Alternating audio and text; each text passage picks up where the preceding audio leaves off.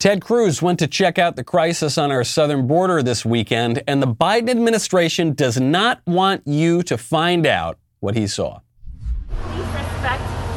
Please give dignity to the people. Please give dignity to the people. So you work for the commissioner, your senior advisor. You were hired two weeks ago, and you're instructed to ask us to not have any pictures taken here. Please respect the people. Because the, the political rules. leadership at DHS does not want the American people to know it. Please respect the rules, You keep sir. standing in, in front of the pictures, so Please you don't want the, the pictures rules. taken.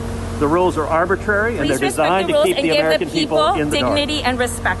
That's all we ask. Well, dignity no, it's and not. respect. You're asking, is this Please- dignity and respect? Look at these people. give There's, a and pandemic. respect to the people. Let- let me ask you, there- there's a I pandemic. I respectfully ask you, sir. There is a pandemic. Is this respecting the rights of these kids? I ask you. Please Are you respecting the people. rights of these this kids? is not a zoo, sir. Please don't treat the people. You're right, and this is a such. dangerous place. Please don't treat the people. and people your like policies, this. That's all I un- ask for unfortunately, you, are trying to hide them. I understand That's you all were I ask instructed. When 18 I senators ask you came to down please here. respect the people, give them dignity I and respect respect. them, and I want to fix this situation. We all wanna and fix the it, sir. We administration don't you're want working this to for is happen anymore. responsible for these conditions. Please respect the people with dignity and Okay. respect. And sir. I ask you to respect the, the people as well. This I am is not respecting you. respect. I am This respecting is- the This is not respect. That's her story, and she's sticking to it. Man, this is Ted Cruz at his absolute best, top of his game. That lady wants him to respect the people, not the people who are crowded at 1,500% capacity amid the uh, apparently extraordinarily deadly pandemic. No, she wants you to respect all the Democrats and the Biden administration workers who have implemented a policy far, far worse than anything they criticized about Trump. I'm Michael Knowles. This is The Michael Knowles Show.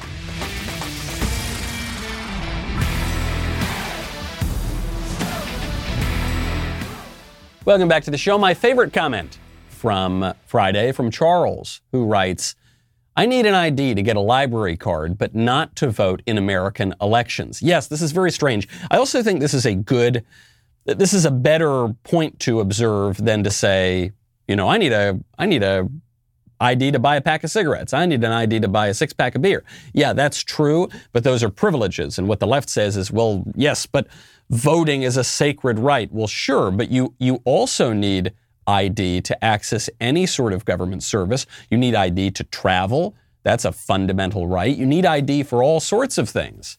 You get an ID the minute you're born. You get a birth certificate. You get a social security card.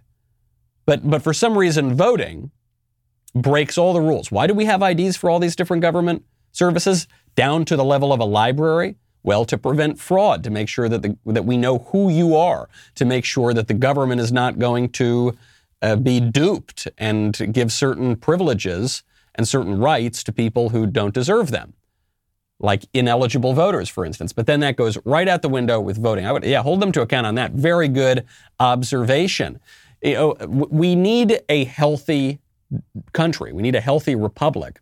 And we need a healthy body, too. That's what I say. Not just a body politic, but a healthy body, which is why you should check out Nutrisystem. Nutrisystem is simple and convenient with delicious meals delivered right to your door with little to no meal prep required. That means no shopping in busy grocery stores. That means that you can lose with Nutrisystem up to 18 pounds in your first two months. The plan is clinically proven to put your body in fat burning mode and helps you achieve safe and healthy weight loss. Nutrisystem also will help you not only lose the weight, but help you to keep it off. They have a top rated app called Numi for extra motivation to help you stay on track. You get unlimited one on one coaching. You can really sustain this sort of thing. A lot of my friends go on fad diets. You know the ones that are very popular right now. And then they lose a lot of weight for like two seconds and they gain it all back. Don't do that. Do it, do it the smart way. And uh, do it a way that uh, I think is really terrific because uh, Nutrisystem food just tastes great. It's re- really great stuff. Order Nutrisystem now. Go to Nutrisystem.com slash Knowles, K-N-O-W-L-E-S, and you will save 50% off. That is Nutrisystem.com slash Knowles. Uh, really great stuff from Senator Cruz. I don't say this only because I host a podcast with a man named Verdict. I don't say this just because he's a friend of mine. Uh, this is the kind of thing that a lot of Republican politicians do not have the culioni to do. And uh, Senator Cruz just goes right down, and this woman, in the name of compassion, she says, beep boop, beep boop, please respect the rights and dignities. Please respect the humanity. Please respect, you're not respecting the humanity, lady. You're keeping these people in terrible conditions. And wor- worse than that, because sure, there There is this problem of illegal aliens who try to enter our country. That, that seems to be a perennial problem, but sometimes it gets better, sometimes it gets worse. And right now, your administration is creating incentives for it to get much, much worse. So now you got 1500% capacity in some places amid COVID with deplorable conditions, and you accuse Ted Cruz of not respecting their humanity because he shows people your own corruption, because he shows people the effects of your radicalism. It's like saying saying it. You might say it to journalists. Actually, the only reason that this woman isn't saying it to journalists is they've, they've barred journalists from actually reporting on the inside of these centers. Cruz and the other senators were able to barge their way in because they said, "Look, we're we're a duly elected branch of the federal government. We're going in here." But if, if not for that, we would never see those pictures because the Biden administration is being so opaque. They want to hide their corruption and the terrible effects that it's having on both the migrants and on the American Republic. Ilhan Omar sees it differently. Representative Omar wants to stick to the same story that that political operative was sticking to when she was yelling at Senator Cruz. She's pointing out that the, the Biden administration, they are deploying, quote, maximum humanity and dignity at the border. What they're looking for right now is to figure out how the resources they already have, the administration hasn't asked for new resources. The resources they already have, how to deploy that in the most effective way to address a problem that was created by an administration that believed you had to uh, uh, create maximum pain in order for immigrants not to come to our border.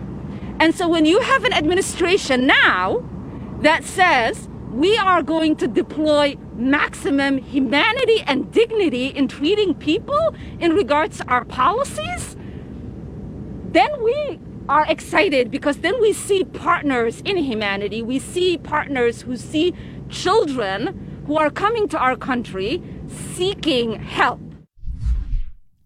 Did anything she said mean anything? Because she said a lot of words and she said them very emphatically and she kind of blew out my eardrum a little bit a couple of the times. But did that mean anything?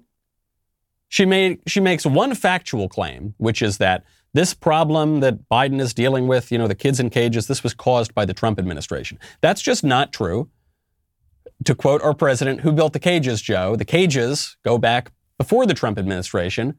Ironically, to the Obama Biden administration, the policy, the, the policy that the left t- took the greatest issue with, family separation, did not begin with the Trump administration. It goes back to the Clinton administration, actually. So on that claim, it's just completely wrong. Then you look at her emotional appeal. She says, we need to give Biden a break. We need to actually approve of what Biden's doing because he's doing what he's doing with maximum humanity and dignity. So what she's saying is the practical effect of this might be worse than anything Trump ever did. There might be more kids crammed into more cages amid a pandemic, much worse than anything Trump ever did, even by the left's own standards. But the way in which Biden's doing it, and more to the point, the motives that have impelled Biden to exert this policy are wonderful. And so we need to judge Biden not by his actions, but by his intentions, which I will remind you about good intentions uh, pave the road to hell. We'll get into the road to hell a little bit later when we talk about Lil Nas X, who's a rapper. But this is a classic uh, tactic of, of leftism. It's a, it's a tactic of, of moral idiots.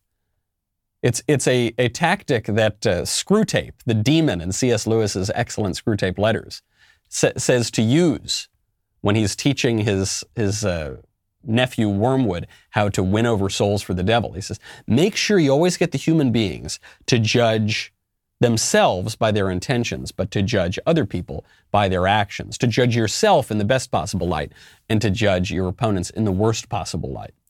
That's what's going on here. I don't, I don't see much, much humanity and dignity at the border. The Biden administration right now is preparing for 800,000 family migrants. So migrants who are coming, you know, Ill- illegal aliens with, with multiple people in their party. In addition to the single people who will also be coming. That, that will be a, a record not just for the families, but they're also expecting a record inflow of unaccompanied children and a spiking wave of single men. Very bad stuff, n- not, not able to be compared in any serious way to what happened under Trump. My issue is not even to focus on the numbers and what that means for the polity for right now. I just want to focus on, on these the moral claims they're making. Humane and dignified. Many of these people who are getting into our country illegally are not tested for coronavirus. The, the Secretary of the Department of Homeland Security admitted this just a couple weeks ago. They're not tested for the virus that public health officials have told us is the reason we've needed to lock down and not see our families and cancel Thanksgiving and, and stop sending kids to school and cancel Christmas and not let the kids go out and play. We've been told the virus is so serious that we need to completely suspend our lives, lock our little American children inside, spiking rates of anxiety, depression, and suicide, lock American citizens inside. And yet, let foreign nationals who are untested for coronavirus roam free in our country. Does that make any sense? While the Biden administration is pushing for, for practically speaking, o- open borders or very nearly open borders with Mexico, the administration is pushing for vaccine passports for American citizens. We told you this was coming. It was ever thus. Washington Post is reporting now that the Biden administration is considering multiple versions of vaccine passports. One of the most significant hurdles facing federal officials, writes the Washington Post, the sheer number of passport initiatives underway, with the Biden administration this month identifying at least 17.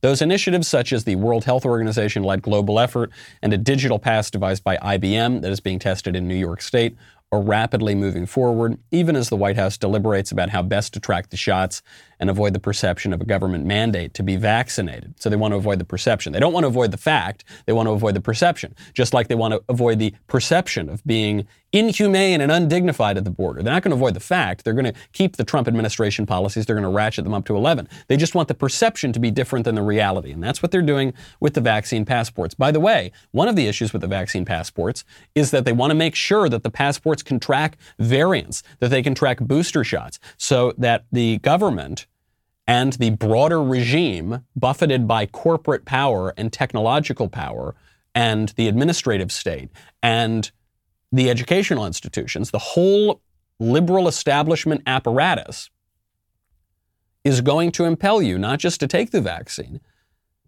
and they're going to track you and track your medical history, but they're also going to impel you to get the boosters, to get shots for different variants. And your medical rights, such as we have known them, will erode and erode and erode. This is going to be a, a real touchstone issue here. This is going to be one that I think separates the wheat from the chaff. You're, you're seeing this debate play out in the UK right now, and I think you're going to see it here. There are going to be some conservatives who support the vaccine passports, and there are going to be real conservatives. There are going to be squishy conservatives who support the vaccine passports. There are going to be real conservatives who do not. If you want to stay safe these days, you should check out Ring. So much is going on at our front doors these days. That's especially true for me because I have my sweet little newborn bundle of joy. I guess he's not really newborn, and it's two months. Two months of people sending us food, people sending us little toys and, and clothing and stuff. Oh, that's all great. And people sending us relatives to come see our baby. Now, sometimes you want to open that door, like when it's the pizza outside. Sometimes, depending on it's that relative that maybe, you know, Maybe you don't want to open that door. With a ring, you can see and speak to whoever is at your door, whether you are in your bedroom, maybe you are in your office, maybe you are on a beach on the other side of the world. And with motion detection, by the way, you can see who's coming up to your door even if they don't ring the bell. Really makes me feel safe when I'm on the road. And I know sweet little Elise and little June uh, can know who's outside before they open up that door. It's also a great housewarming gift, not only because it's a terrific product, but also because it's not that expensive. so you get a lot of credit for a great gift you don't need to shell out a lot. Right now, get a special offer on the Ring Welcome Kit at ring.com slash Knowles. Comes with Ring's Video Doorbell 3 and Chime Pro, the perfect way to upgrade your front door and start your Ring experience. Go to ring.com slash Knowles. That's ring.com slash Knowles. In the United Kingdom right now, they are having a debate that is coming to America. It's, it's practically here already. The debate is not between the right and the left, but the debate is among people theoretically on the right. And it's between, it's right now it's being played out between Boris Johnson, the conservative prime minister, and Nigel Farage, the Brexit leader, another very conservative politician in the UK. Boris Johnson is pro vaccine passport. Nigel Farage is anti vaccine passport. Boris Johnson, he's being a little circumspect here, but he's saying that vaccine passports will have some role in the UK recovering, or perhaps not recovering, from coronavirus. Uh, Farage says, no way. No vaccine passports, no thank you. He said it won't fly. He said it's unworkable. And frankly, to put this upon our struggling publicans at this moment in time would be completely outrageous. So you're going to see the squishy Republicans go f- for the vaccine passports. You're probably seeing that already. Uh, you, you probably know who those people are, the sort of people who call Drag Queen Story Hour a blessing of liberty. Th- those are going to be the kind of guys who, who say that vaccine passports a-okay. Actual conservatives, people who want to conserve anything, you know, resembling uh, our, our tr- tradition, uh, they're going to be against it. And by the way, you're going I think you're going to see an interesting split among the, the right wingers who are against the vaccine passports. You're going to see two arguments against the vaccine passports. You're going to see the, the libertarian argument, which is going to be about freedom and big government, and that government ain't going to put the jab in my arm, darn it. And fair enough. Works by, I'm not a libertarian, but fair enough. Uh, and then you're going to see a traditional conservative argument, which is uh, going to be focused a little bit less on, on you know, my individual rights and I've got a natural right not to get vaccinated or something. And it's going to focus more on the way that this initiative will upend our political tradition, our American way of life. The idea, uh, uh, I think the traditional conservatives are not going to say that the government has no police powers and the government has no role in some sort of public health policy. Uh, probably the government does and always has. But this is so radical. This is so foreign to the American way of life. This would so restructure the balance of power in society. It would give so much more power to the federal government and to these billionaire technological overlords who are going to be tracking our medical history. And it's going to so reorder our economy such that now a handful of people are going to be able to say, are you, that whether or not you're permitted to engage in commerce. It's going to be so, so radical that we need to oppose it. Whatever argument works, it's sort of fine by me. Uh, we just need to stand against this as strong, strongly as we possibly can. There, there's obviously a contradiction in the narratives that the left is simultaneously telling us. They're telling us that the virus is so dangerous that, that no one can go outside. We need to live in fear. We need to reorder our society for it and give the government the rights to jab us whenever they want. And on the other hand, we're being told that uh, the virus is so inconsequential that we need to open the floodgates of our southern border and let let unvaccinated often and, and often untested foreign nationals pour into our country. Why? Because it's, that's going to give Democrats an electoral advantage in the short term and, and especially in the long term. And, and because the, the left uh, wants to erode the, the notion of national sovereignty and our, our current uh, legal system, which is which would enforce my immigration laws passed by our representatives who were voted for by the people in the traditional constitutional way. They want to replace that with a technocratic sort of government by the experts who are not accountable to the people. Uh, there's a there's a contradiction here just on the question of COVID. Is COVID really dangerous, or is it just not that big a deal? Right now, the left is is implicitly telling us both at the same time because they're changing their argument depending on their political point of view. But Fauci, he's sticking to his story. Dr. Fauci is saying that the, the pandemic is so bad right now that, that your kid, uh, very likely, maybe he'll be uh, able to go to summer camp, maybe he won't. You're going to have to monitor this situation very carefully, and probably he shouldn't play outside. Can they send their kids to summer camp? Can they allow them to play again on playgrounds?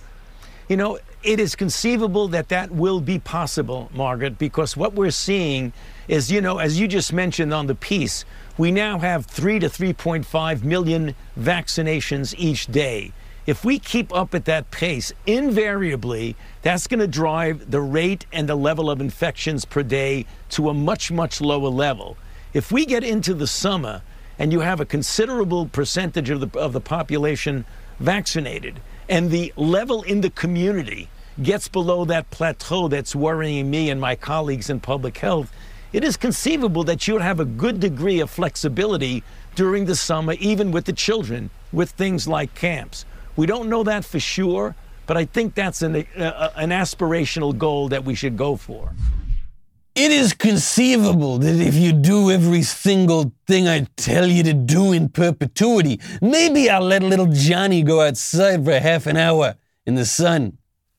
It's an aspirational goal. It's an aspirational goal. How about we just do it? How about I'm no expert, I don't have very fancy medical degrees.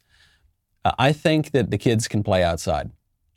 Actually, I, I've got some empirical data here, which is since the beginning of, of the reign of Fauci, beginning last March, I've 99.9% of the time ignored everything he said. I've occasionally I've had to acquiesce because I need to say travel somewhere on an airplane and I've made a prudential calculation and said, okay, it's better that I put the stupid mask on for a second and fly to this place and give a speech about how terrible Fauci is than not do that, right? But that's not I'm not acquiescing in the sense that I think he's he's right. I've never really thought the guy was right.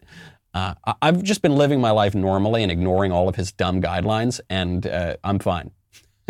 not saying I'm, I, I, couldn't come down with the, the Wu flu or something, and that would be unfortunate. And, but I'm just, I'm just looking at the science here, and the risk is pretty low. And the risk to children is infinitesimally low. So, following the science here, it would seem that the kids can go out and play, and they, they should have been able to do that from the very beginning. But what Fauci's making here is not a scientific argument, he's making a political argument right? She's asking, is it, is it okay for kids to go play? And he goes, look, it's conceivable if you do all this other stuff I want. If we get the numbers down, what the num- what do we mean if we get the public numbers down? What does the public numbers in California matter to a kid in New York? If the kid is vaccinated, or if he's even not vaccinated, but his parents are vaccinated, those are specific cases. But what Fauci's doing is he's holding the individual cases as, as an incentive and saying you need to get the, the public matter. You, you all need to obey what I'm telling you to do. And then maybe in your individual cases, which are disconnected from the public matter broadly, then maybe I'll let you and, and your kids go out and play. And when I say, I, I mean, he's not just talking about summer camp, he's actually talking about letting your kids go out and play. He says that if you let your kids go out and play, they should wear a mask. Yeah, the children can clearly wind up getting infected. When we talk about what you can do when you're vaccinated, you can certainly have members of a family, if the adults are vaccinated, and you're in the home with your child, you don't need to wear a mask and you can have physical contact. When the children go out into the community, you want them to continue to wear masks when they're interacting with groups from multiple households. Nah, I don't want them to do that actually. So, I mean, sweet little June is like two months old now, so he's not going to go out and see a lot of people. But if I had older children right now, I certainly would not have them wear a mask. I would not listen to anything that this this power mad sociopath has to say. I just I just uh, don't care. The guy has admitted to misleading people on on this issue. The idea that anyone uh, uh, feels that he still has credibility is just patently absurd to me. It, it, the, the arguments seem always to be changing, even though the effect is the same. Right, from the very beginning, we need to slow the spread. Okay, we slowed the spread. We need to flatten the curve. Yeah, we flattened the curve. Well, we need to find a cure. We found a cure. Well, we need to have uh, total vaccine, maximum vaccination. Okay, people are getting vaccinated in huge numbers. Well, there might be variants, so you got to keep wearing the masks. Well, you're gonna you're gonna need boosters, so you need the vaccine passport. I, I get it if you didn't see what this was a year ago. Some of us, hate to say I told you so, some of us did see what this was a year ago. But I get it. I understand how persuasive the regime can be. I understand how much authority experts in lab coats hold in our secular scientistic culture. if you don't see it now, I don't know that I can help you. This power grab is never going to stop unless we stop abiding. The Faucis of the world and all the other eggheads who want to control us. You know, we've got some great shows coming up. We've got me on the Ben Shapiro show. So if you if you don't if you feel like this is not enough, uh, Michael today, you can get get a little bit of me there, uh, because you know Ben does this every few months. He tells me that it's there are these ancient uh, holidays and things like that. But I don't. I'm starting to get a little skeptical. I, you know, every few months, I don't know if I buy it. Also, uh, the Candace show is out. Uh, featured guests have included Jocko Willink, Brandon Tatum, John Rich, country music star who I got to play guitar with. It was very fun. There's some pictures of that floating around the internet. Candace is the first Daily Wire show to appear in front of a live audience, but don't worry. If you can't attend the show in person, you can tweet your questions to at the Candace Show for a chance to have Candace answer your question at the end of the night. Candace does not shy away from addressing the truth about a matter, no matter how controversial. She is famously known for her strong voice in defense of our country and in support of holding our culture to a higher standard. The show is available exclusively to Daily Wire members, so if you're not a member yet, go to dailywire.com slash subscribe. Use code CANDACE to get 25% off. That's code CANDACE for 25% off. Join now so you can tune in Friday night for a closer look behind her hot takes. Check it out at dailywire.com. We'll be right back with a lot more.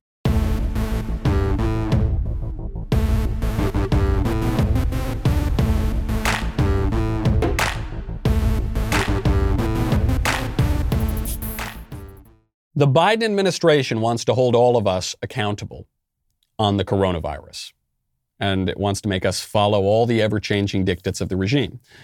At the same time, the Biden administration does not want to hold China accountable. China, where the virus started. China, which lied about the virus. China, which hid what was going on for months. And according to early studies that came out last year, uh, may have increased the virality by something like 95% just because they covered it up and didn't let other countries prepare. Secretary of State Antony Blinken, going on CNN now, asked a blunt question. Do, do you think we should hold China accountable? Well, uh, I don't know. Nah, maybe, maybe not so much. You said at your confirmation hearing, Mr. Secretary, that you believe the Chinese government misled the world about coronavirus. Given that, and the millions of people, of course, who have died around the world, should China be punished for that? And I think the, the, the issue for us is to make sure that we do everything possible to prevent another pandemic, even as we're working through this one, uh, or at the very least to make sure that we can mitigate uh, in much more effective ways any damage done if something happens in the future. And a big part of that is making sure that we have a, a system in place, including with the World Health Organization, that uh, features transparency, that features information sharing, that features access for international experts at the start of something like this. Uh, and that's where I think China, like uh, every other country, has real obligations that it needs to make good on. So I think what we need to be focused on is making sure we're protecting ourselves and protecting the world going forward. And that's going to require uh, a lot of reform, and it's going to require China to do things that it hasn't done in the past. That sounded like a no. credit credit to Dana Bash here, who says, you know, buddy, I'm obviously on your team. I'm on the left, but that was not a persuasive argument. That was a lot of words to say. No. The, the nearest thing he he suggested to holding China accountable was we need to partner more closely with the WHO, which is practically owned by China, to, to make China be more transparent even though the WHO partnered up with China to hide what was going on in the early days of the virus. Pathetic, pathetic stuff.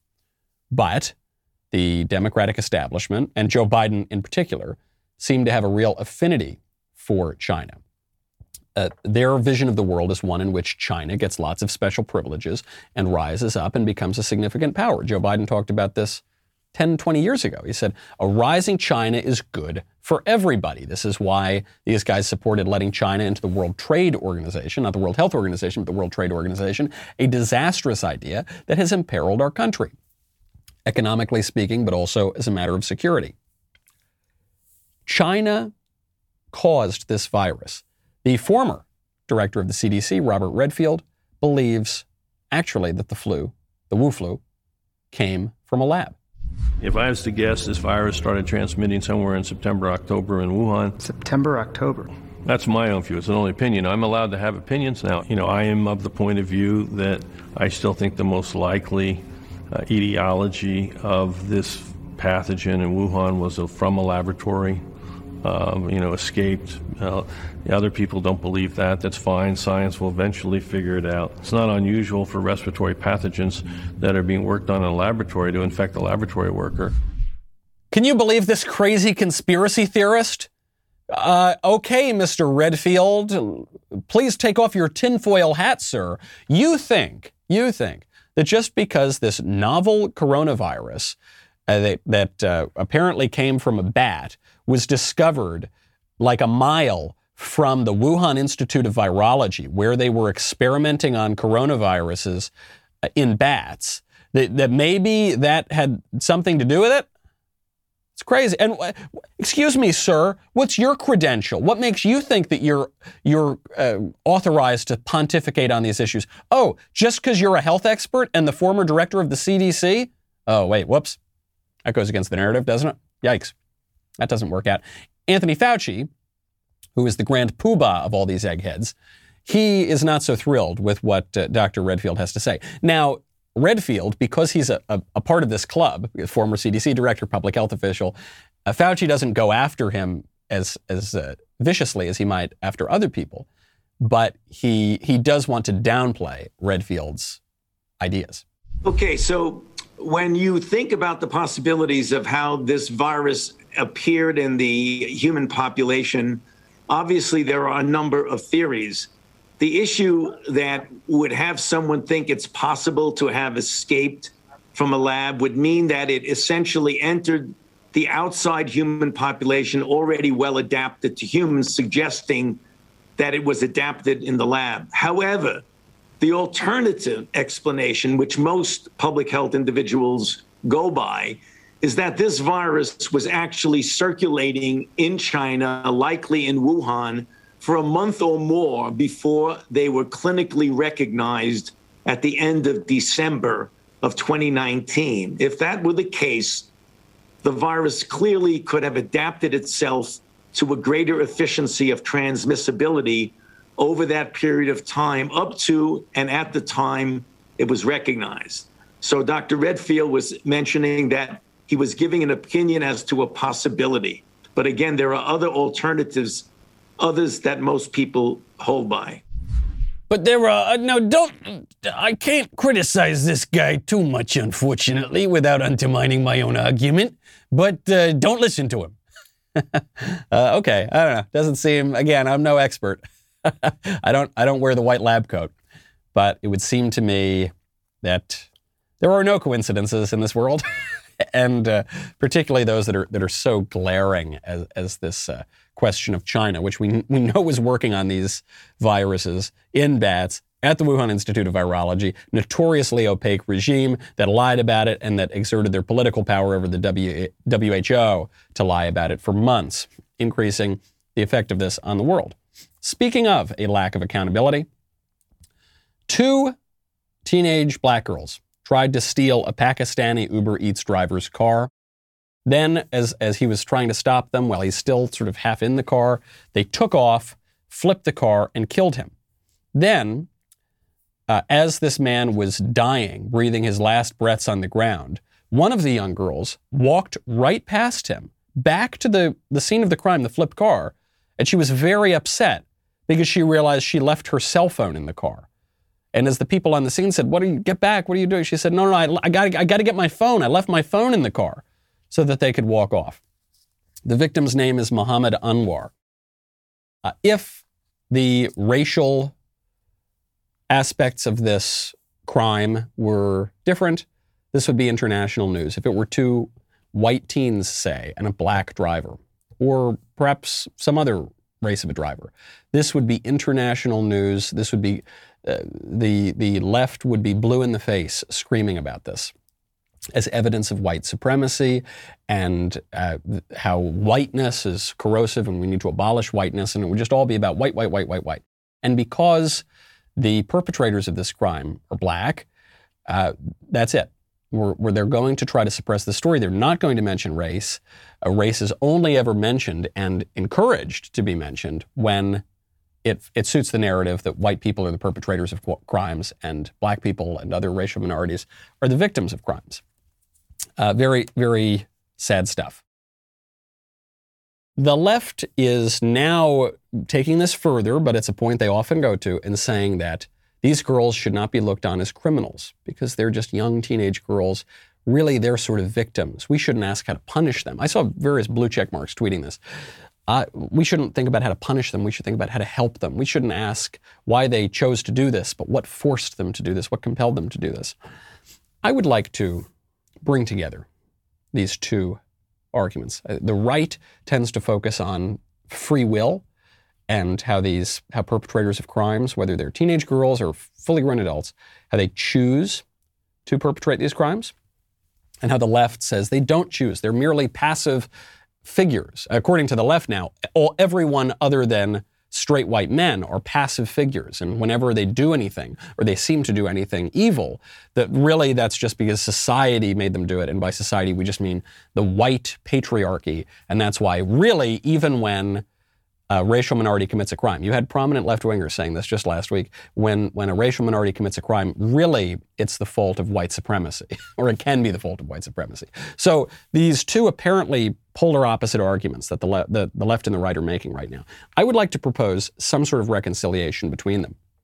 I get this. I was just reading it a couple nights ago in uh, Old Uncle Boethius, a very, very smart writer who, who was uh, killed, bludgeoned to death at the end of the Roman Empire as we moved into the Middle Ages. He wrote The Consolation of Philosophy, one of the greatest books ever written.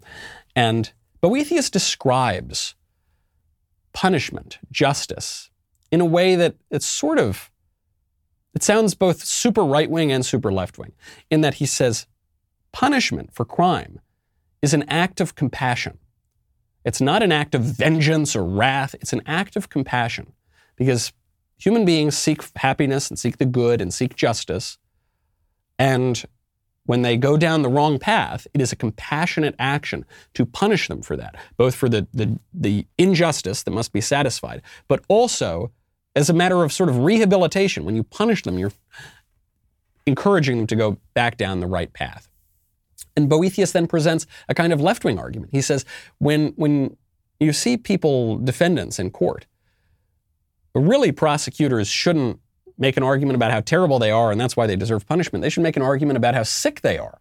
Something really sick has gone on with them. And we, therefore, as a society, need to administer the medicine of just punishment, which is compassionate. Sounds v- sort of left wing, even though the left, I'm sure, wouldn't, wouldn't agree with that. I have no doubt that, look, th- these girls are past the age of reason. So, to some degree, they have some understanding of the moral order and some control over their will. And they chose to do this horrific thing, commit this horrific murder, and show horrific callousness afterwards when they cared more about their stupid cell phone than about the man they had just killed. Also, I have no doubt that to some degree, these girls had some weird upbringing I bet something went wrong somewhere. I, I look, I don't know. I don't have the, I don't know their family history. I don't know whether they had an, a normal, stable family. I don't know whether they had a father in the house. I know statistics, so I know it doesn't look great. I don't know their schooling. I don't know whether they were brought to church on Sunday. I don't know any of these things. But, but it would seem to me, likely at least, that if you commit this kind of a crime, something went wrong somewhere. Some parent failed and some teacher failed somewhere? Probably, sure. That is not an excuse to let injustice reign and to let these two murderous teenagers off the hook. They should, at the very least, be put away for life. I think there's no, no question about that, at the very, very least. That is an act of compassion. And I think that when we call for justice, we, we can do so in a compassionate way because justice is not evil and it's not cruel. It is good. That is what justice is. Speaking of evil stuff, I have to get to Lil Nas X someone who I didn't know existed until a few days ago when he engaged in a satanic publicity campaign that, that I guess sort of worked because it, it caught my attention. It caught a lot of other people's uh, attention. Lil Nas X, who is a rapper, is releasing Satan shoes. 666 individually numbered pairs of Nike Air Max 97s that were modified by the company MSCHF Mischief. Okay, I got it. Will be, uh, they'll be going for over $1,000 beginning March 29th. Your mind must be truly warped by the devil if you're willing to pay $1,000 for a pair of running shoes, but there, there are other issues at play here. Uh, first things first. If you embrace Satan, who is a real person, you will burn in hell for eternity. Hell, which is a real place. We should establish that. People are going to joke about this and say, oh, here goes Michael. He's talking about some crazy religious stuff. I'm not. I'm just bringing you the facts. And facts don't care about your feelings, as my, my colleague here loves to say. Uh, Satan is a real person. Antonin Scalia joked about this when he was talking to a New York Magazine interviewer a number of years ago. She was, she was mocking him for believing in the devil. He said, You know, most people in history have believed in the devil. Most of America believes in the devil. Many more intelligent people than you or I have believed in the devil. So don't do that. If you play around with this stuff, even if you think it's funny, uh, it's not, and you're really putting yourself in a lot of uh, uh, trouble. It's all, it's all fun and games until the devil's eating your soul for eternity. Uh, beyond the outrage, though, is there something that we can learn from Lil Nas X? Is there something once we once we tone down the outrage for a second? What is this really saying? What can we learn about this for our culture? I think there's actually quite a lot there. Lil Nas X is putting out the devil shoes that are numbered 666, uh, you know, 666 pairs or $1,000 each. They include a drop of human blood in it. Not great. Um, he's doing this in conjunction with a song that he's releasing in which he describes his, I guess, his sexual desires. Turns out he's gay, and he came out and he says he's homosexual, and uh, where he's like doing, like jiggling around for the devil and giving him a lap dance and things like that. So I'm going to tamp down the outrage for a second and say, uh, Nike is denying any involvement with this. It would seem that Nike's Nike's statement is that the, this company, Mischief, along with Lil Nas X, just kind of bought retail shoes and then redesigned them. Is that true or not? I don't know. But Nike's saying we don't want anything to do with this. And no matter how woke your company gets, even even a company like Nike, it would seem to me unlikely that one of their corporate executives thought, "Yeah, I know the way that we're, we're going to make a lot of money. We're going to embrace the devil and put human blood in our shoes." I think that's a bridge too far, even for Nike. Second of all, Little Nas X is not the first Satanist in entertainment. He's not even the first popular black entertainer who's embraced Satanism. Sammy Davis Jr., one of the great tap dancers and singers, uh, famous for the Rat Pack, famous 20th century entertainer. He was an actual Satanist for some time. He eventually left and he converted to Judaism, uh, but he he joined the Church of Satan. He actually he he even made a sitcom pilot about Satanism called Poor Devil. Take a listen. Oh. Hello, furnace room. Sammy speaking. Sammy, this is Chelsea. Hi, baby. You remember the man that you've been watching? The one that you keep insisting is a hot prospect? Yeah? Well, I've got him here on the monitor, and you were right. Really? He's exactly what you've been waiting for. Can you come up right now? Oh, honey, if I come up there now and Lucifer catches me, I'm going to be in all kinds of trouble. Oh, honey, you can't get in more trouble than what you are right now. Come on up, Sammy. You're right. See ya. So it, it gets even weirder. There's pentagrams in the show and everything. People people don't forget this. They think about the 50s and the 60s. They think, oh, you know, that time when uh, America, you know, it had all this very bourgeois morality and all these nice suburbs and everything. And, uh, you know, America's most beloved, one of America's most beloved entertainers was a uh, one-eyed Satanist you know, it kind of cuts against a lot of what we're what we're told. It's, it's amazing because we're told it was an ableist time, we're told it was a racist time, we're told it was an extremely Christian time, and yet one of America's most beloved entertainers, a black one-eyed Satanist. He eventually got out of it though. So obviously they're releasing this now during Holy Week. We're now approaching Easter. Uh, Little Nas X is doing this uh, for publicity, no question.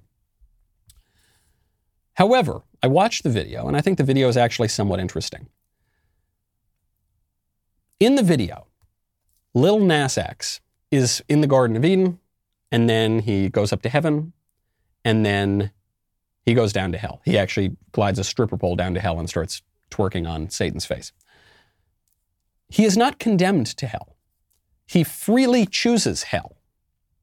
And even beyond that, we have to realize that in the, in the garden, he is depicted as being tempted by the devil. So even that free choice is conditioned by sin. So you have to ask, well, how free was he really able to do it? You know, you and I, we try to resist temptation and we fail. On and on and on we fail. Hopefully we get a little bit better at it, but we, we still fail because we're human. We have a broken nature.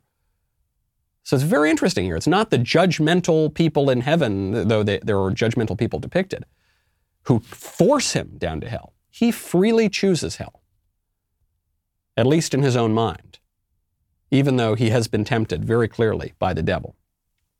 Is he really free? Then he gives a lap dance to Satan, and then he kills the devil and puts the devil's horns on himself. There is nothing new under the sun, as you know, and this is not some new work of art that's come out. This is really, in a way, it seems to me, a hip hop modern retelling of Paradise Lost by John Milton. Famous line in Paradise Lost where the character of Satan is presented in a sort of sympathetic way, and Satan, when he's thrust down into hell, he embraces hell. He, he sort of makes a free choice for hell. Very famous lines. He, he writes, Farewell, happy fields where joy forever dwells. Hail, horrors. Hail, infernal world. And thou, profoundest hell, receive thy new possessor, me, Satan, one who brings a mind not to be changed by place or time. The mind is its own place, and in itself can make a heaven of hell, a hell of heaven. What matter where, if I be still the same, and what I should be all but less than he whom thunder hath made greater, God. Here at least, we shall be free. The Almighty hath not built here for his envy, will not thrive us hence. Here we may reign secure, and in my choice, to reign is worth ambition, though in hell. There is a lot here. I think actually the Little Nas music video makes a lot of sense in our present political climate, especially with what the left is pushing, but even with what some portions of the right is pushing. One of the m- more provocative elements in Milton's Paradise Lost is that Satan reads kind of like what you might call a classical liberal, uh, at, at least in the way that sort of we understand that term now. He reads as a guy who, who values his will and his ambition and his choice even if he thinks it's a free choice, but maybe it's not a totally free choice, he values that over what is true and what is good and what is actually beautiful. He says, Well, I've got my mind, so I can make a hell of heaven or heaven of hell. Me, me, me, I'm going to choose it. The reality doesn't really matter. It's just my mind, my will, my desires, my appetite. That's what matters. This is sure, you can have this as a, logical conclusion of leftism. You can have this as a logical conclusion of individualism too. It's why you're seeing this right now sort of collapsing on the right. The, the, of the last 10 or 20 years, it, it's become fashionable to reduce all of conservative thought to, I want to do whatever I want to do and I want to follow whatever desires I want and darn it, that's my right. That's freedom. That's not real freedom. None of the serious thinkers about freedom liberty have ever thought that. Certainly our founding fathers didn't think that. There is a difference between liberty and licentiousness. You cannot really make heaven into hell or hell into heaven. But your mind can become so perverted and so self obsessed and so prideful that you would prefer, that you would feel heaven to be hell because of how disordered your desires and, and your, your perception has become.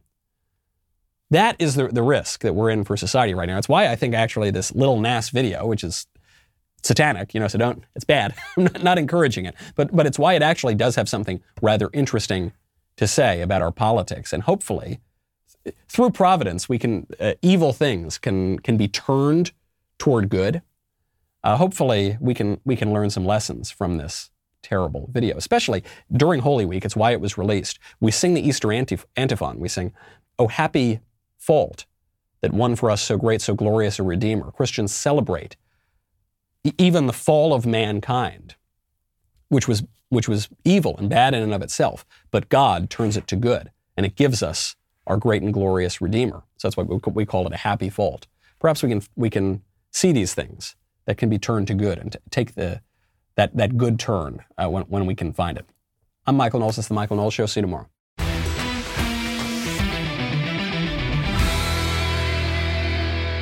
If you enjoyed this episode, don't forget to subscribe. And if you want to help spread the word, please give us a five star review and tell your friends to subscribe. We're available on Apple Podcasts, Spotify, and wherever else you listen to podcasts. Also, be sure to check out the other Daily Wire podcasts, including The Ben Shapiro Show, The Andrew Klavan Show, and The Matt Walsh Show. The Michael Knowles Show is produced by Ben Davies. Executive producer, Jeremy Boring. Our technical director is Austin Stevens. Supervising producers, Mathis Glover and Robert Sterling. Production manager, Pavel Vidovsky. Editor and associate producer, Danny D'Amico. Audio mixer, Mike Coromina. Hair and makeup by Nika Geneva. And production coordinator, McKenna Waters. The Michael Knowles Show is a Daily Wire production. Copyright Daily Wire 2021. Two teen girls in D.C. carjack and murder a man, and it's all caught on video. Biden plans to require vaccine passports. Dr. Fauci says that children should still wear masks when they play with each other. And a TikTok teacher speaks out against the racism of light colored band aids. That's a big problem. All of that and much more today on The Matt Walsh Show.